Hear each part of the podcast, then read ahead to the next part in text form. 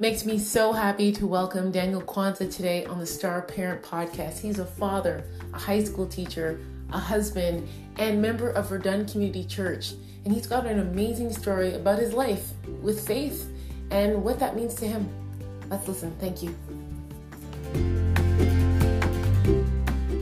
Today on the Star Parent Podcast, we have Daniel Quansah, and I'm really excited to have you here today. Thank you for for taking the time. Um, I, I'm actually really impressed by the both of us because we had scheduled an earlier time today to record, and both of us kind of had like impromptu change of dinner plans with family, and we made that time for our family, push things back, and here we are now, and I feel really good about that. So thank you for being so flexible, Daniel. Hey, it's it's my pleasure. I think uh, in that sense we're probably very similar. Um, family comes first always, so. Yes I think as parents, yes. we, we know fle- flexibility is the name of the game. Absolutely, absolutely. It's just it, it just feels good to like go with the flow with that and and know that it's an unspoken unspoken rule, you know. I, so, I, hope that's a sign of good parenting. I'm hoping. Absolutely. You never know. You'll never know. Actually, I used to think. Well, actually, I think this now. Until your children reach about 30 years old, you really won't know about your parenting style if it's paid off or not. I, I, I, uh, I, I think you're very, very right. That's a, a, a, scary proposition that I have to wait that long to get my feedback or get my returns, but that's okay. That's fine. Yeah. Well, you know, it's, it's, it's a process, right? Like, um, well, first of all, let's just give our audience a little bit of perspective. Um, I met mm-hmm. Daniel years ago. We have a mutual friend, Veronica, and she introduced me to the Verdun Community Church. And I was running some non uh, pro, uh, some nonprofit programs in the, the basement. And every now and then I would come across uh, Daniel or his brother Sammy, and whatever it was like a if it was a spaghetti dinner or uh, there's a I remember there was Pastor Billy was doing a wrestling thing. oh yeah, oh yeah. we tried for community engagement. That's for sure. Exactly, exactly. So we would always, you know, uh, cross paths, and then also too with Sharon. Sharon's also another link to us. So, mm-hmm. um, you. So can you tell us a little bit about yourself and your connection with Verdun Community Church? Yeah, um, I am a, a lifelong um, Verdun Community Church member. Um, and so I'll just say I'm, you know, a, a high school teacher, a father, a husband, a father of two, as I'm sure we'll get into later. And mm-hmm. um, I, I spent a lot of time at the church. The, the pandemic years shifted things for sure, but um, Verdun Community Church has been my home. Um, my parents have been members from before I was born.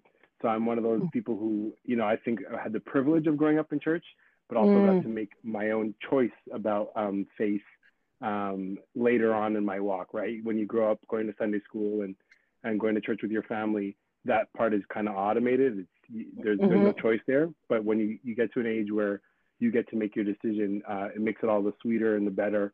Um, and, and that's when I really started to not just um, get more involved in church, but it made a, a, bigger impact on my character, who I am as a person. So um, Verdun Community Church is a, an integral part of my life. Wow. well, I've got goosebumps when you're saying that. How old were you when you made that choice for yourself that you wanted to abide by the things that you had been taught and continue on growing? Well, it's weird to put a time exactly. I'd probably say, if I'm really being honest, somewhere at 20 years old, maybe, mm-hmm. um, because I'd never left the church. I'd always attended. Um, but in that, you know, beginning of CEGEP, like starting college, um, I was always a, a, a, faithful in attending. But I guess what I, if I'm being honest, my heart um, and my lifestyle mm-hmm. to a degree was, you know, not wavering, but it was, it was lukewarm, let's say. And, um, yeah. and you know, I, if, you know, let's let's be honest. I I partied a little bit, and yeah. um, you know, and I was so in that sense I had a toe a toe um, a toe in and a toe out I guess. And mm-hmm. um and, and, if I'm being really honest uh, there was a party I went to once uh, a New Year's party. And by that point I'd slowed down um, and I started to question like what I really wanted in life. I was still young um, but I guess because of my upbringing, like I was able to realize early, like, what do I really kind of want in my life? And I, I was at a party and a, a big fight broke out, and um, police were there, and it was just ugly, and, and nothing bad, nothing really bad came of it. Honestly, in that sense, I, I it, it dodged being worse. But after that, it marked me like, where do I want to be? What do I want to like? What do I want to surround my life with? What do I want my purpose to be? And um, so at about 20 years old, that was a big moment. And then after that, it was just steadily kind of like investing more time and effort into not just the church, but into like what does a Christian lifestyle look like? What does a Christian um, faith really look like? What does a relationship with God look like? And uh, from there, it, it, was not baby steps because mm-hmm. I already knew what it was about, but that's where it started to to grow. That's where my my relationship kind of turned on from just autom- automatic to you know me being an active participant. Mm, wow, that's that's rich. Um, uh, what's coming up for me right now? Because I was just thinking about because, you know, obviously we're recording audio, so it's difficult for our listeners to see that you are mm. from a biracial uh, family. Yeah. And so growing up in, you grew up in Montreal, obviously. Um, mm-hmm. Growing up in Montreal, being biracial, uh, a part of the church, you're a teen, and you're deciding that you're, you know, doing your own thing and then 20s decide you want to go back and go to your faith how mm-hmm. difficult mm-hmm. was that was there a pressure there to be something that you might have thought was you know a black male or was mm. uh, you know a white male like did you have those issues at all so you know it's a really good question and it's something i think about a lot and um, even in i guess christian circles it's a conversation um, because like yeah i'm i'm i'm mixed. I'm i'm biracial. I have a, a black father from ghana and west africa and my and my mom is uh, white. Um, you know mixed background of english and french and scottish and i don't know a melting pot of that stuff. Um, but i grew up really more in the black community to to be frank right? Like i was mm-hmm. in english schools and more caribbean friends. Uh, if you look at my my my wedding party, um, me and my brother are the, the lightest ones in it, right? And, it's, it's it's not the be all and end all, but for me, th- that part of it, I was more immersed in Black culture. Um, mm. So, uh, and it, and you know, the the thing is, that's not there's there's stereotypes about it. Not every black person is the same. You know this, but um, right. I, I did fall into some of the more stereotypical tropes, and some of the and and some of those were good. I I, I played a lot of basketball. I mm-hmm. played competitively for a long time. So with that comes a certain lifestyle. So right. that was that was somewhat of um, you know it, it, was it was conflicting in in that um, a lot of my friends that I developed in that kind of lifestyle once I really wanted to turn more to the Lord it, some friendships changed and and to a degree for a time ended right because it there's certain things, even if they're not like horrible things, just character wise, or just like what you value, you don't want to do anymore, or you don't want to be a part of. And so, yeah, in that sense, it, it did have an impact. And that wasn't so, but it was more in terms of like culturally, like what mm-hmm. what culture was gonna, you know, become dominant in my life, you know. So mm-hmm yeah it, th- those were those were definitely factors and then even now today in the church especially with like recent events and um, in, in terms of like racial inequity or um, you know police violence I, am mm-hmm. very mm-hmm. much um, attuned to that I, I follow it um, mm-hmm. maybe almost to a fault and um, I, I realize that it's something that for black christians or, or, or christians of color um, that they they have to deal with that maybe you know um, white Christians don't necessarily have to deal with. Mm-hmm. Um, but I, I think well it could be a barrier for people. We have to always remember our identity comes first from Christ. Uh, at least I believe, um, yeah. and so that in one sense is like a that's my guideline. That's the the thorough line I have to always look to. Um, but realize that you know not everybody's walk is the same, and, and race has an impact in in our current society, you know? Yeah.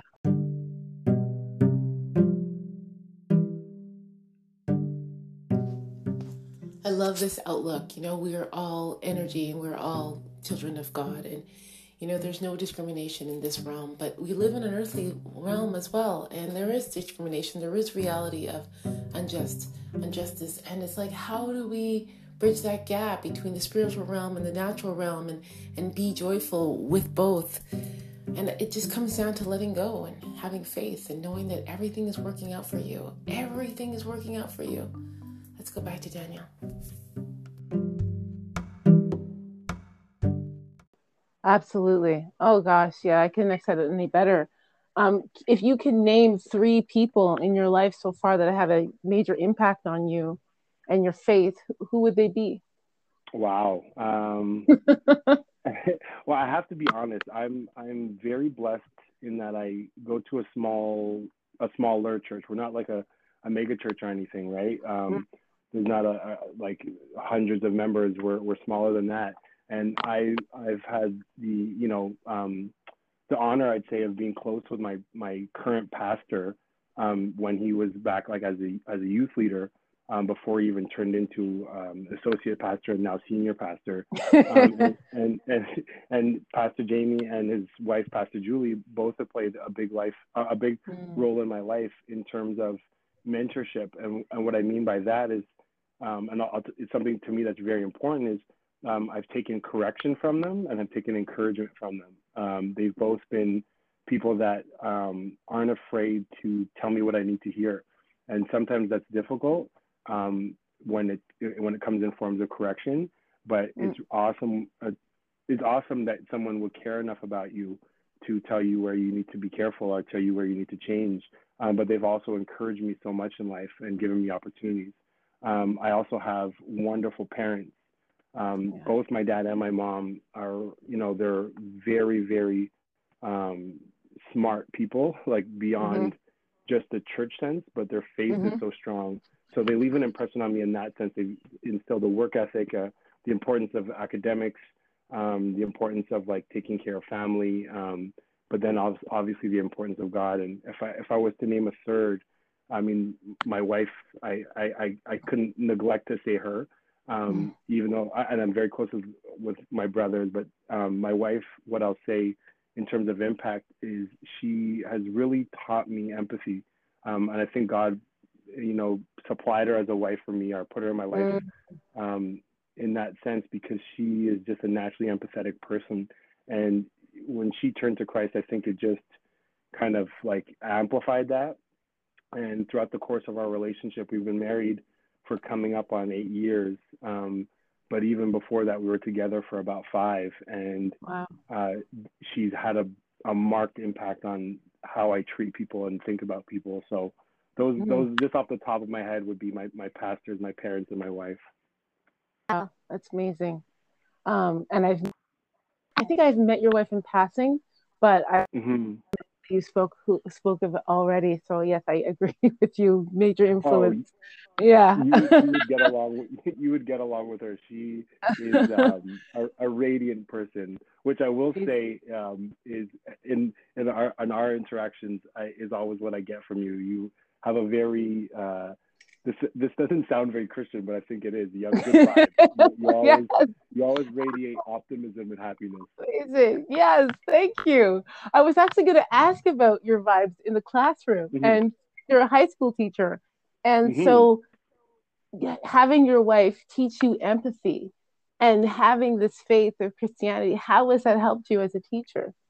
Oh, it's um, it's fundamental. Uh, if I didn't have those things, I don't know what I would have as a teacher, to be honest. uh, teaching is a is a strange profession in that you're kind of like on stage almost every day, right? You have, in my case, a range of like 35 to 25 kids in front of me, and you're charged with like you know educating them. Uh, and I teach high school, um, so you're you're getting all different sorts of kids. Every kid is in, has their individual story, um, mm-hmm. some need a little bit more care and some need a little bit less. And when it comes to the academic part, like the pedagogy, how you teach and what you correct and the feedback and that stuff, it, it's it's honestly something I'm still developing. Um, mm-hmm. But in terms of the interpersonal, um, it's it's one of the things that I love the most about it, and where I always try to bring God and bring empathy uh, and I think those are you know they go hand in hand into mm-hmm. how I mm-hmm. interact with my students. I'm not I'm not perfect. Uh, I'm definitely not perfect with it, but I yeah. think in terms of you know overall trying to think about what a kid might need and trying to make myself compassionate and with the most difficult kids to you know suppress the the pride or ego as a teacher or the the position you hold and realize that they're people um, mm-hmm. and that you, you need to connect with them um, and that you know sometimes they need discipline but sometimes they need you know a, a chance. And um, i think my my faith and my my wife have helped me to you know hopefully be a more considerate teacher. Yes. Well i can only imagine. Um, i was talking with a friend the other day about you know queer and transgender teens and mm-hmm. how you know support is super important during these these these these these years. Um, mm-hmm. Have you ever come across any challenges with your career so far in that perspective? Yeah, I've um, I, I, I think I could say this without any trouble because I'm, I'm not revealing any names, but I've I've had um, transgender students before, um, mm. and I, I think um, some uh, homosexual, if not queer students, um, and for me, I find my role is always to make sure that they feel um, safe in my classroom mm-hmm. uh, and safe uh, with me because the reality is, I think even though we're in a, a, um, a more progressive, a more um, loving society in some ways, um, the teenage world can still be very um, lacking in, in understanding. And mm-hmm. there's still there's still a lot of homophobia. There's still a lot of you know um, aggression and hate towards people who are different. Um, right. So for me, for those students, it's to, you know, make sure that I'm someone that that helps and not hurts, and mm-hmm. um, to kind of be aware um, of, you know, even putting aside for me like sometimes not fully understanding um, what they might be going through or, or, or what that might mean for them or what their life um, and lifestyle might look like, but it's to make mm-hmm. sure that I, I, I never hurt and that where I can, I could help, you know? So it, it, it is a real thing now. Actually, just we had a um, somewhat of a mini training and got some information on on students that fall somewhat under that umbrella. And to me, it's really a, a um, something that I take seriously to look out for those that you know are, are vulnerable. And I think mm-hmm. um, a lot of them fall under the category that they can be, you know, susceptible to, to hurt from outside forces. So I'm, I'm that's something I'm very conscious of, very much. Yeah. Well, that's like I mean, it's brilliant because I mean that's what that's what's needed right now is just people to be to be more aware and to be more conscious of what's happening. Even myself, like I'm just learning about this now, and mm-hmm. it, it's really confusing. But at the same time, I have to be patient with myself for mm-hmm. shock. It's it, it is shocking for me. It's hard for me to mm-hmm. understand that you know someone born in a certain body can feel completely different than who mm-hmm. they actually physically are. So it's it takes it takes time. Um, what's a I, myth that you? Pardon me. Sorry, sorry. I was just gonna just to add to that. I think I think the at least in my experience so far, um, the thing I always have to lay aside is like my my ideology or my thinking or my beliefs um, might be a part or different or whatever it may be, but that shouldn't indicate how I treat someone. Um, right. So I think, like, yeah, I'm with you that it, there's so many new realities that uh, and new identities and and and genders uh, are are people you know, you know feeling that they're they're not a gender or non-binary, whatever it may mm-hmm. be. Um, and apart from my understanding, I, I think my my role in life is to love people, is to care for people. So you know, beyond understanding, I think like first I have to just make sure that I'm treating them well. Yes, my hand is on my heart when you're saying that. It's beautiful, really beautiful. What is um, what's a myth that you would like to debunk about Christian Christians? Like some of the, mm. yeah. There's that's a great question. There's, there's a lot. I think I think it's a wonderful question because um, I think what people think of as uh, of Christians as falls under whatever experiences they've had or whatever they've seen in media, right? Yeah, and that's a good one. Good answer. Yeah, because the, the reality is, I don't think there's one type of Christian, and the the un, one of the unfortunate realities is that there's so many different denominations. So there's all these different types of Christians, and depending on where you've been or what church you've been under or what leadership you've been under, um, you might come out a very different type of person. So for me, um, first of all, Christian to me should be someone who follows Christ.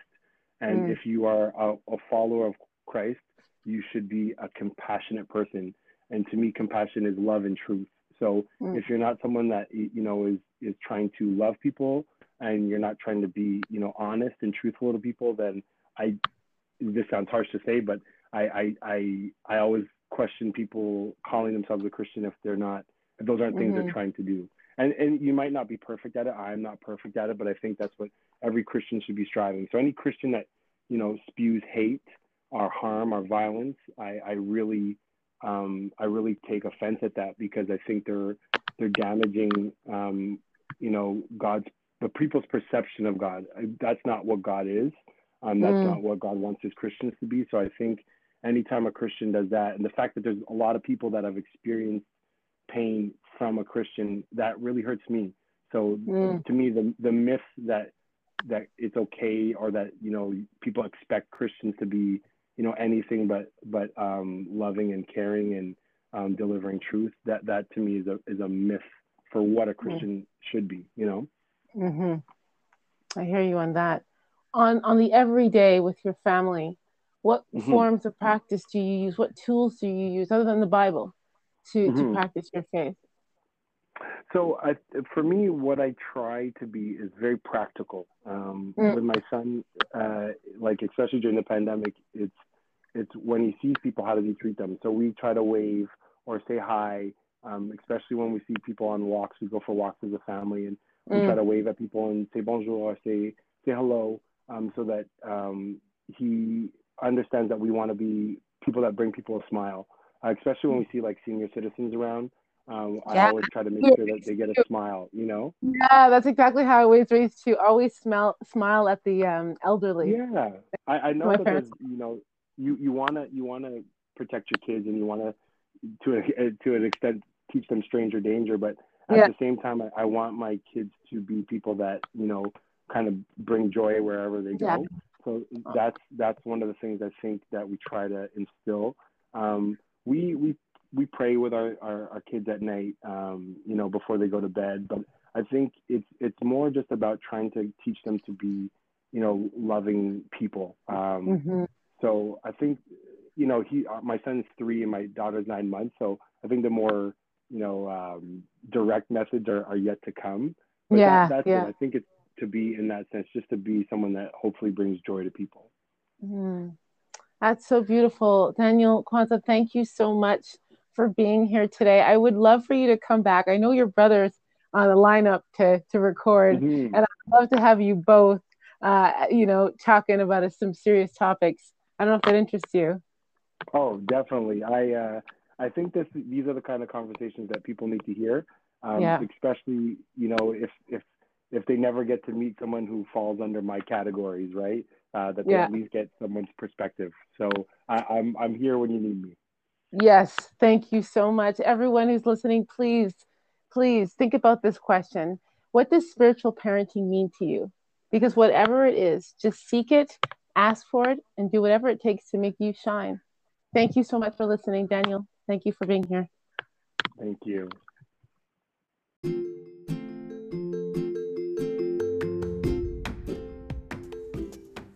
If you haven't added us already on Instagram, do it. We're at the Star Parent Podcast. Also, check out the links in this episode for the Verdun Community Church YouTube channel. Pastor Jamie has some great messages that you can follow along all year long. Thanks.